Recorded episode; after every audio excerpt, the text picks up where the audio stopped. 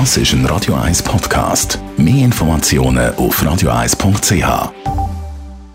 Der Wohntipp auf Radio 1 wird Ihnen präsentiert vom Hauseigentümerverband Schweiz. www.hev-schweiz.ch Zugeben, es ist nicht gerade das Wetter, um in einen Swimmingpool zu baden. Wir reden aber trotzdem darüber. Es geht um die rechtliche Situation bei einem Swimmingpool.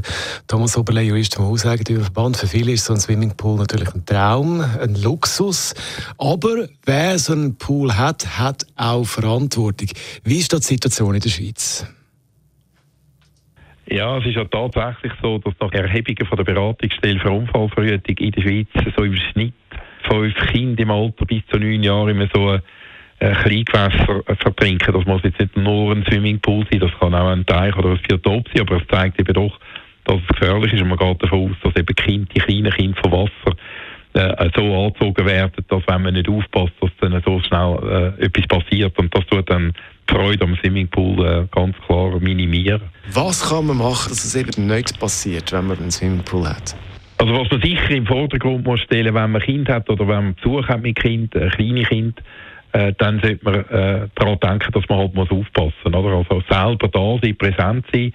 Äh, wenn der Swimmingpool offen ist, wenn er jetzt nicht benutzt wird, dann kann man ihn ja äh, abdecken.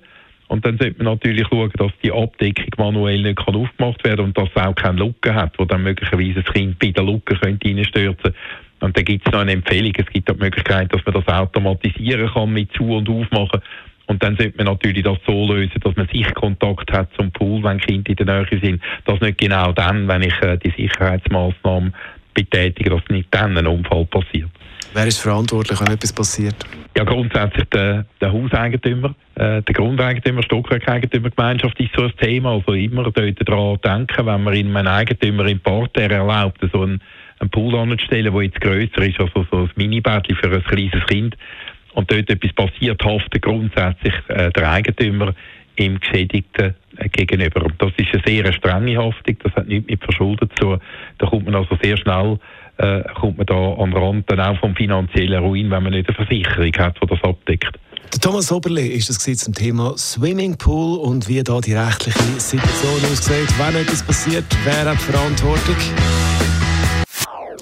Das ist ein Radio 1 Podcast. Mehr Informationen auf radio1.ch.